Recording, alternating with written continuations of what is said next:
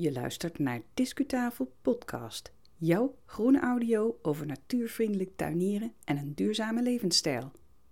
De Britten die noemen naaktslakken noemen ze slugs en huisjesslakken noemen ze snails. Ik haal dat eigenlijk altijd door elkaar. En dat doet me ook denken aan een, eh, een spel dat er ooit werd gespeeld op de Amerikaanse televisie. In een show van David Letterman. En dat spel dat heette Know Your Cuts of Meat. Nou, dat is een beetje uit de tijd natuurlijk, Know Your Cuts of Meat. Ik zou nu eigenlijk zeggen: Know Your Slugs and Snails.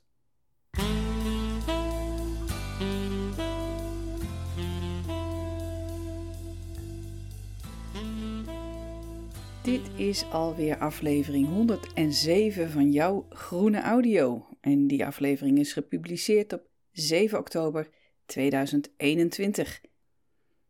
Ik ben Yvonne Smit. Ik vind het erg leuk dat je naar ons luistert. Dankjewel. Dit jaar besteden we geregeld aandacht aan de bodem. Het is eigenlijk ons jaarthema. En vandaag ook weer. Mede door de Bodemdierendagen, die vinden jaarlijks plaats rond eind september, begin oktober. Nou, in deze podcast verkennen we enkele slakkensoorten, dat zijn ook bodemdieren, en hun leefwijze. En op basis daarvan kan jij misschien beter bepalen wat je nou toch aan moet met deze dieren. Als je je groen beheert achter je huis of op je werk. En we geven je ook nog wat van die beheertips aan het einde van deze aflevering. Daar gaan we.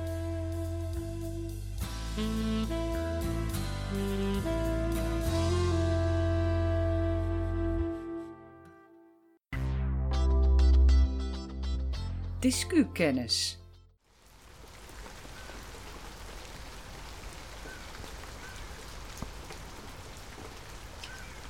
Regen, regen. Maar is dat nou een zegen? Dat ligt er een beetje aan hoe je er naar kijkt. Tijdens enkele van die heftige regenbuien waar 2021 zo, eh, zo rijk aan was, verschenen bij mij tientallen slakken op het tuinpad en ook tussen de planten. En ze lieten hun sporen na hoor. In de vorm van slijm en van kaalgevreten sla. Wat te doen, wat te laten. Nou, ik heb besloten niet zozeer iets met die slakken te doen, maar met mezelf. En daarover later in deze aflevering meer. Wat we eerst gaan doen, we gaan luisteren naar een geluidsfragment. En dat heb ik gemaakt tijdens een wandeling door Thijseshof in Bloemendaal. Ik loop daar met de beheerder, zijn naam is Johan Gurtemuller. En wij lopen de route van een insectenspeurtocht. En een van die vragen, daar staan we even bij stil. En die vraag die gaat niet zozeer over een insect als wel over slakken. En Johan die refereert in deze opname aan een slakkensoort waarover je later in deze aflevering nog wat meer zult horen. We zijn bij vraag 8 van de insectenspeurtocht, Johan. En ik zie voor mij een aquariumpje, een dicht aquariumpje, maar dan niet met water, maar met allemaal uh, plantjes. En ik zie daar heel grote slakken, grote huisjeslakken in zitten. Wat is de vraag? Ja, de vraag. Uh, nou ja, Erik die logeerde uh, in een hotel. Uh, dit hotel was een slakkenhuis. En hier liggen een paar slakkenhuizen en in die bak zitten uh, wat levende slakken, zodat je ze goed kan zien. Um, en dan is de vraag welk soort, uh, is, uh, van welk soort is het grootste huisje? Nou, in dit geval is het dus de wijngaardslak, daar hadden we het net al even over. Maar er zit nog een tweede vraag aan vast en dat heeft te maken met de slak zelf. Ehm, de vraag is, heeft de slak hele kleine pootjes, ja of nee? Heeft hij een hekel aan zonneschijn, ja of nee? En trekt hij zich terug als er gevaar dreigt? Ja of nee? Nou, die antwoorden ga ik dus niet geven, die mag je dus zelf doen. En dan is er nog een vraag, zo van, er zijn ook slakken zonder huis. En hoe heten die slakken? Nou, dus soms is het allemaal niet zo moeilijk. Nee, dat vinden wij dan. Maar ja. een kind wat hier yes. loopt met, uh, aan de hand van zijn grootvader, die geeft daar een leuk gesprek over. Wat gebeurt er? Wanneer zie jij slakken? Zie jij slakken op het terras wanneer de zon schijnt? Of zie jij slakken tussen het gras of onder een struik? En op die manier kan je dus een gesprek hebben over wat een leefplek is van zo'n dier. Ja, ja vandaar ook die vraag: uh, vinden ze zonneschijn fijn, ja of nee? Dat, uh, ja. En misschien dat opa dan wel kan uitleggen waarom zonneschijn niet zo gezond is voor een slak. Heel duidelijk. Ja. ja, en waarom deze slakken in een bak zitten. Ehm dan kan je ook heel mooi zien eh, hoe dus de, de, de voet van de slak, want dat heet wel een voet, eh, zich eh, beweegt tegen zo'n raam aan. Dus dan kan je mooi de onderkant Ja, zien. dat is leuk. Ik Ja. heb dat thuis ook wel eens. Ja. Dan zit zo'n slak Ja. tegen de ruit aan en dan zie je die zuignap zitten. Als we nou natuurvriendelijk willen tuinieren, hè, en die slakken die zijn toch echt een, een dingetje voor ons, laten we eerlijk wezen. Laten we dan eerst eens kijken naar hun leefwijze. Wat eten ze eigenlijk? Wie eet hen? Waar zoeken ze veiligheid? En hoe zit dat met hun, eh, met hun gezinsvorming? Kortom, de drie V's van voedsel, veiligheid en voortplanting. Nou, om dan met die laatste te beginnen. Je weet waarschijnlijk wel dat slakken zowel mannelijke geslachtsorganen hebben als vrouwelijke geslachtsorganen. En na de paring dan eh, kunnen ze dus beide eitjes leggen. En dat doen ze ergens in een, een holletje. En dan gaan pa, ma en ma, pa vrolijk weer verder met hun slijmerige bestaan. En een poosje dan verschijnen mini uitgaven van de volwassen exemplaren. Dan de V van voedsel. Nou, veel van de landslakken, daar hebben we het vooral even over als we aan het eh, tuinieren en groen bewerken zijn. Veel van die landslakken die, eh, die eten voornamelijk planten. Maar ze eten ook wel aas of paddenstoelen. En sommige eten andere dieren, bijvoorbeeld collega-slakken. En er zijn slakken die eh, knabbelen aan schimmels, aan algen, aan korstmossen en aan allerlei half verteerd organisch materiaal. En zo te zien zijn ze eigenlijk ehm, niet zozeer opruimers als wel experts in het omzetten van stoffen. Want ze versnipperen het materiaal en ze maken het daardoor beschikbaar voor bacteriën en schimmels. Dus de natuurlijke energie blijft in het systeem en kan worden hergebruikt. Slakken die verrijken de bodem. Maar dan de V van veiligheid. Slakken zijn weekdieren. Dus ze moeten de veiligheid opzoeken op vochtige plekjes in de tuin of in het plantsoen. En ze moeten de veiligheid opzoeken jegens vijanden. Nou, en voor wie moeten landslakken dan uitkijken? Nou, dat is vooral voor vogels. Het welbekende voorbeeld van de lijsters die op de smidsen, de, de steen, de slakkenhuisjes uh, kapot slaan. Maar de slak staat ook op het menu van kikkers, van padden en ook wel van uh, insectenlarven trouwens. En wij mensen, eten ook slakken. De bekendste eetbare landslakken die bij ons in de omgeving voorkomen, dat zijn twee soorten huisjesslakken. De segrijnslak en de wijngaardslak. Nou, de segrijnslak, dat is een uh, kleinere variant van de wijngaardslak.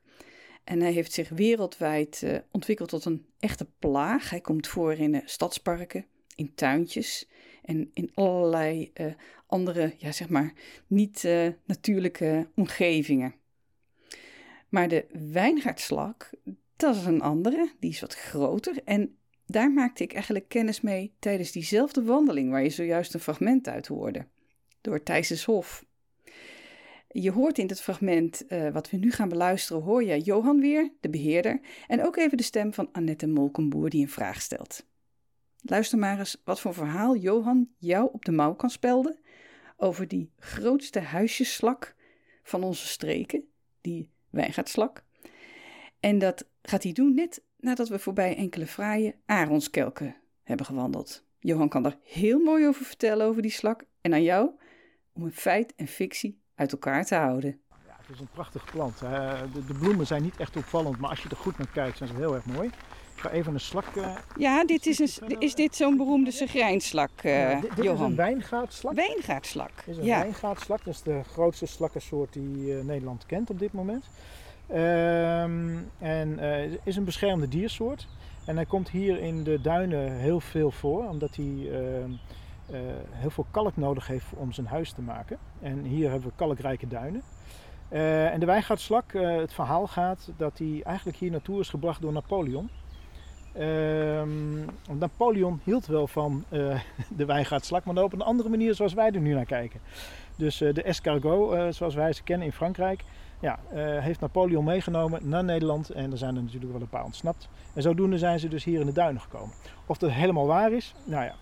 Um, ik, Ook hier speelt weer de beleving een rol. Juist, juist. Ik, nou, ik denk van wel en dat, uh, ik vind het een mooi verhaal. Dus, uh, het is een, het is ja. een prachtige huisjesslak. Het, het ja. lijfje zelf is een beetje gestreept. Um, uh, cru bruinig. En, maar dat, dat huisje zelf, dat is, nou, het heeft een diameter van, ik denk, 3,5 centimeter. Ja, zo ongeveer wel. Ja, ja, ja. Ja, en er zijn nog grotere exemplaren. Dit is een redelijke volwassene. Uh, deze is vrij grijs van kleur. Ja, je kan het niet zien op de radio. Uh, maar je hebt ook hele mooie bruine exemplaren. Dat, ja. Nou, dat is een hele mooie slak. Die hebben we terecht eventjes aan de zijkant van het pad gezet. Ja, dit is eigenlijk hoe, oud kan een, hoe oud kan een slak worden? Hoe oud kan een slak worden? Dat weet ik zo niet, maar zeker meerdere jaren. Want wij hebben uh, nou, zeker vijf jaar. Want vijf jaar geleden, toen uh, heeft mijn voorganger, een beheerder hier, heeft een nummertje gezet op een slakkenhuis. Die meedeed aan de slakkenrace. En uh, die, heb ik dus, uh, nou ja, die heb ik dus vorig jaar nog weer zien rondkruipen met het nummertje erop. Nee, geweldig. Ja, ja, ja, ja, ja. Want ik vroeg me af, hoe komt hij aan het nummertje? En uh, nou, toen heb ik dat gevraagd. En nou ja, dus vijf jaar geleden heeft hij een nummertje gekregen. En die kwam ik dus toevallig tegen. Ja, dus en dat doet het respect ook stijgen voor zo'n dier. Hè? Echt, hè? Zijn ontzettend veel van die van die slakken hier. Ja, ja er staan, en, nou, we hebben hier echt duizenden van die wijngaardslakken. Ja, en uh, als het echt geregend heeft, uh, vlak daarna moet je gewoon ook kijken waar je loopt. Want ze kruipen gewoon het pad over. En, ja, ja. Die huisjes hebben best een ja. Ik wil hier nog even iets laten zien. Het dus, heeft niet zozeer te maken met onze speurtocht, maar wel met die slakken waar we het over hebben. Hier zie je dus een aantal slakken onder. Zie je, dan zie je er redelijk veel. Ja. En ehm, die gaan deze plant in. En dit is de gevlekte scheerling.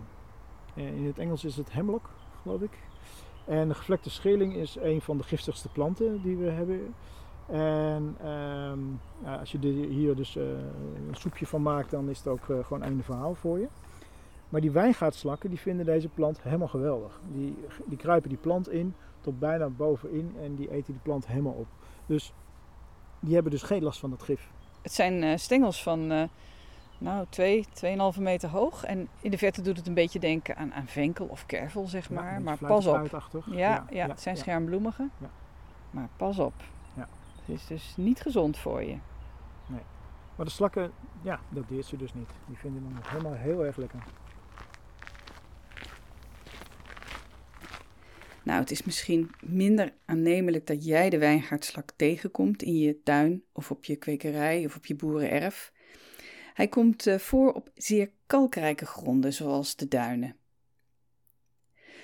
Een slak die je wat bekender voor zal komen, dat is de gewone tuinslak. Van hem heb je over het algemeen niet zo heel veel te vrezen. Het is een eh, slak met streepjes op zijn huisje, meestal rozig of bruin. En het is een, een opruimer. Hij ruimt vooral afval op en hij verwerkt dat tot stoffen die uh, allerlei bodemorganismen later weer kunnen opnemen. Maar het vervelende is dat hij een neefje heeft. En dat, dat neefje dat lijkt heel erg veel op hem. En dat is de witgerande tuinslak. Ook met streepjes op zijn huisje. Wat kleiner dan die van de gewone tuinslak. Maar die is wat minder leuk als jij van puntgaaf groen houdt. Want hij eet sommige levende planten echt helemaal kaal. En hij, hij leeft eigenlijk het liefste uh, in, een, uh, in je net aangeplante tuin bijvoorbeeld. En in kassen omdat daar geen of weinig natuurlijke vijanden voorkomen. Nou, dan hebben we wat over die huisjeslakken gehad. Laten we nog even kijken naar een paar naaktslakken. De grote wegslak, dat is die, uh, die bekende oranje naaktslak, die ken je vast wel. En die kan je ook na een regenbui overdag goed tegenkomen. De Spaanse wegslak, die lijkt er heel erg op, maar die is uh, meestal niet oranje, die kan allerlei andere kleuren hebben. En die wegslakken, die grote en die Spaanse, die eten meestal in het donker en ze zijn zot op sappige planten. Dus als tuinliefhebber heb je daar wel een beetje moeite mee, denk ik.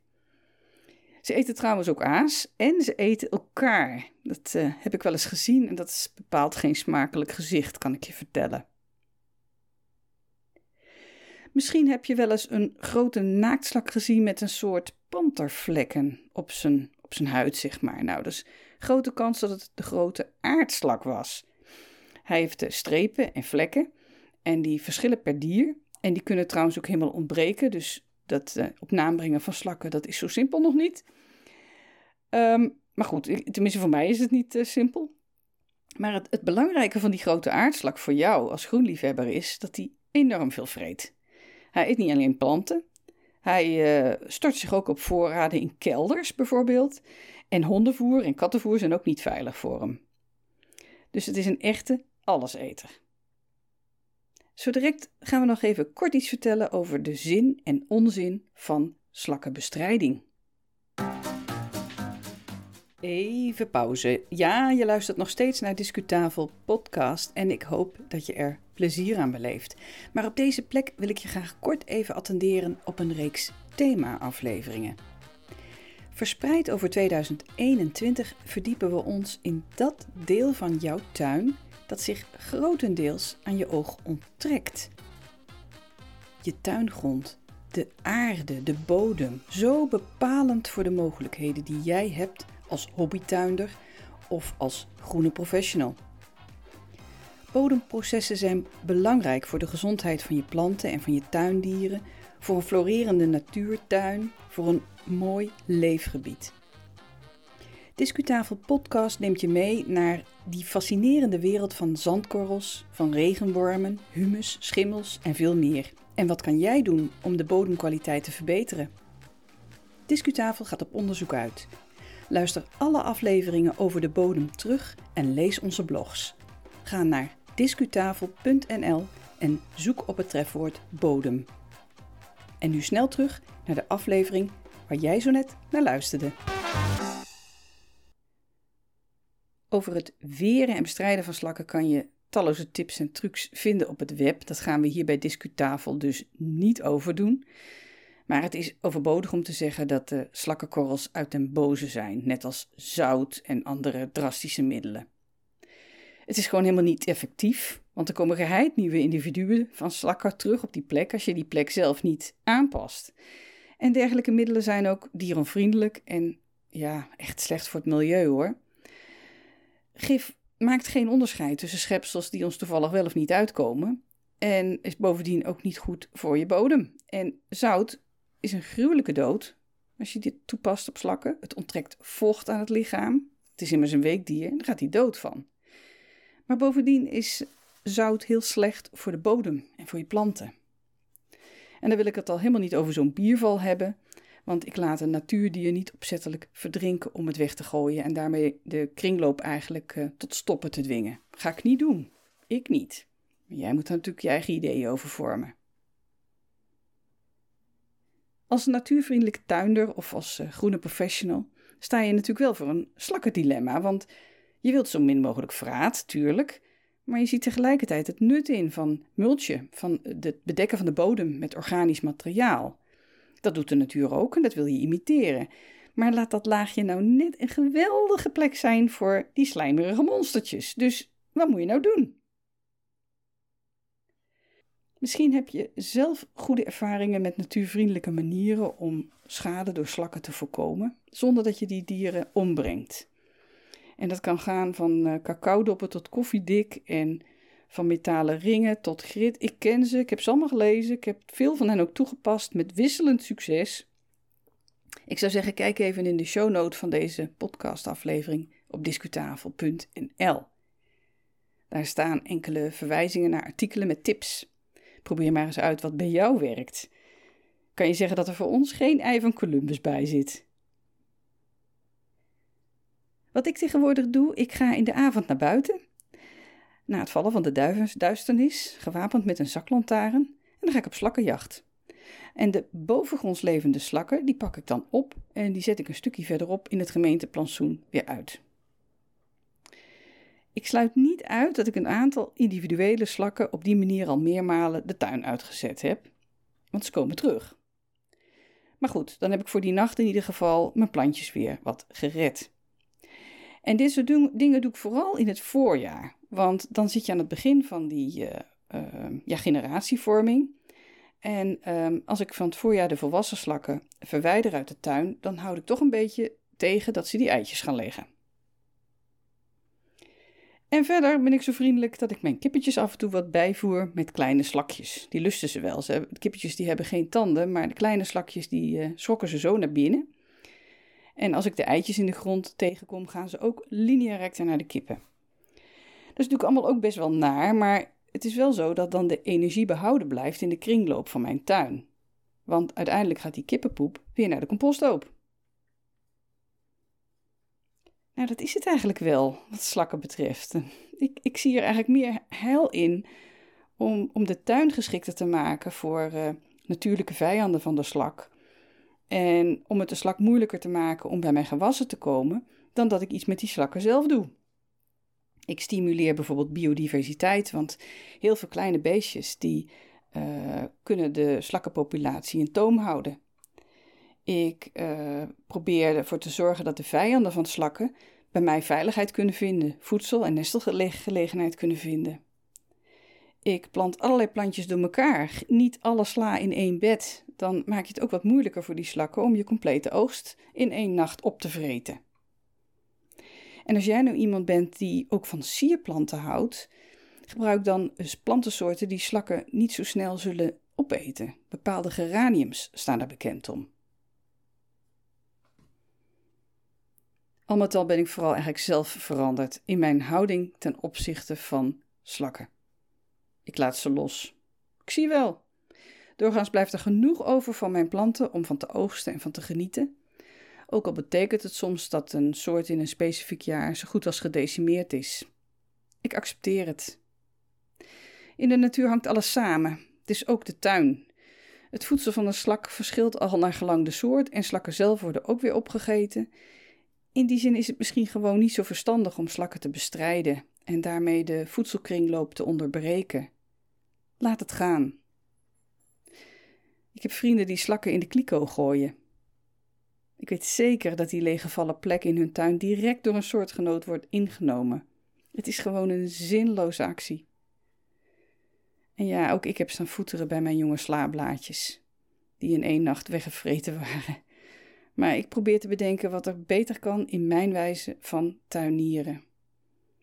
Ik neem dit, dit soort verliezen op de koop toe. Een deel voor de oogst, van de oogst en een deel van de schoonheid is voor de natuur zelf. Zo zie ik dat. En dat begrip uh, schadelijk, wat ze wel eens toedichten aan slakken, dat, ja, dat is toch eigenlijk een begrip dat we als mens zelf hebben uitgevonden.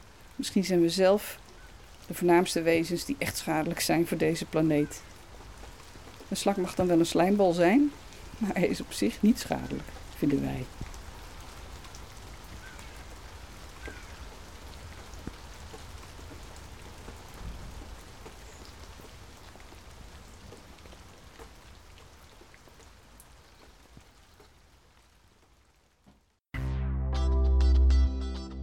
Discuslot. Fijn dat je weer bij ons was. Vind je deze groene audio prettig? Deel onze naam dan eens met vrienden of collega's. Zo ontving ik laatst tips voor reportages, die zijn ook altijd heel welkom. Wil je iets vragen of opmerken, dan kan je ons het beste bereiken via Twitter. Daar heten we gewoon Discutafel of je stuurt ons een mailtje. Onze contactgegevens staan op discutafel.nl. Je kan je waardering ook op een heel andere manier vormgeven, namelijk in een kleine donatie via het platform Petje Af. Hiermee maak je onafhankelijk podcasten mogelijk. De meest recente donateur dat is Ton. Dankjewel Ton, welkom. Jij koos voor lidmaatschap en als ons lid kan jij rekenen op DiscuFlits. Dat is de maandelijkse bonusaflevering van Discutafel podcast, exclusief voor leden. Wie nou nieuwsgierig is naar zo'n lidmaatschap, die kan gaan naar de pagina van Discutafel op petjeaf.nl. Nou, tot zover deze aflevering. Uiterlijk 4 november zijn we terug met een Nederlandstalige aflevering. Misschien tussendoor nog wat, misschien ook nog wat in het Engels. Ga intussen lekker naar buiten en graag tot een volgende keer.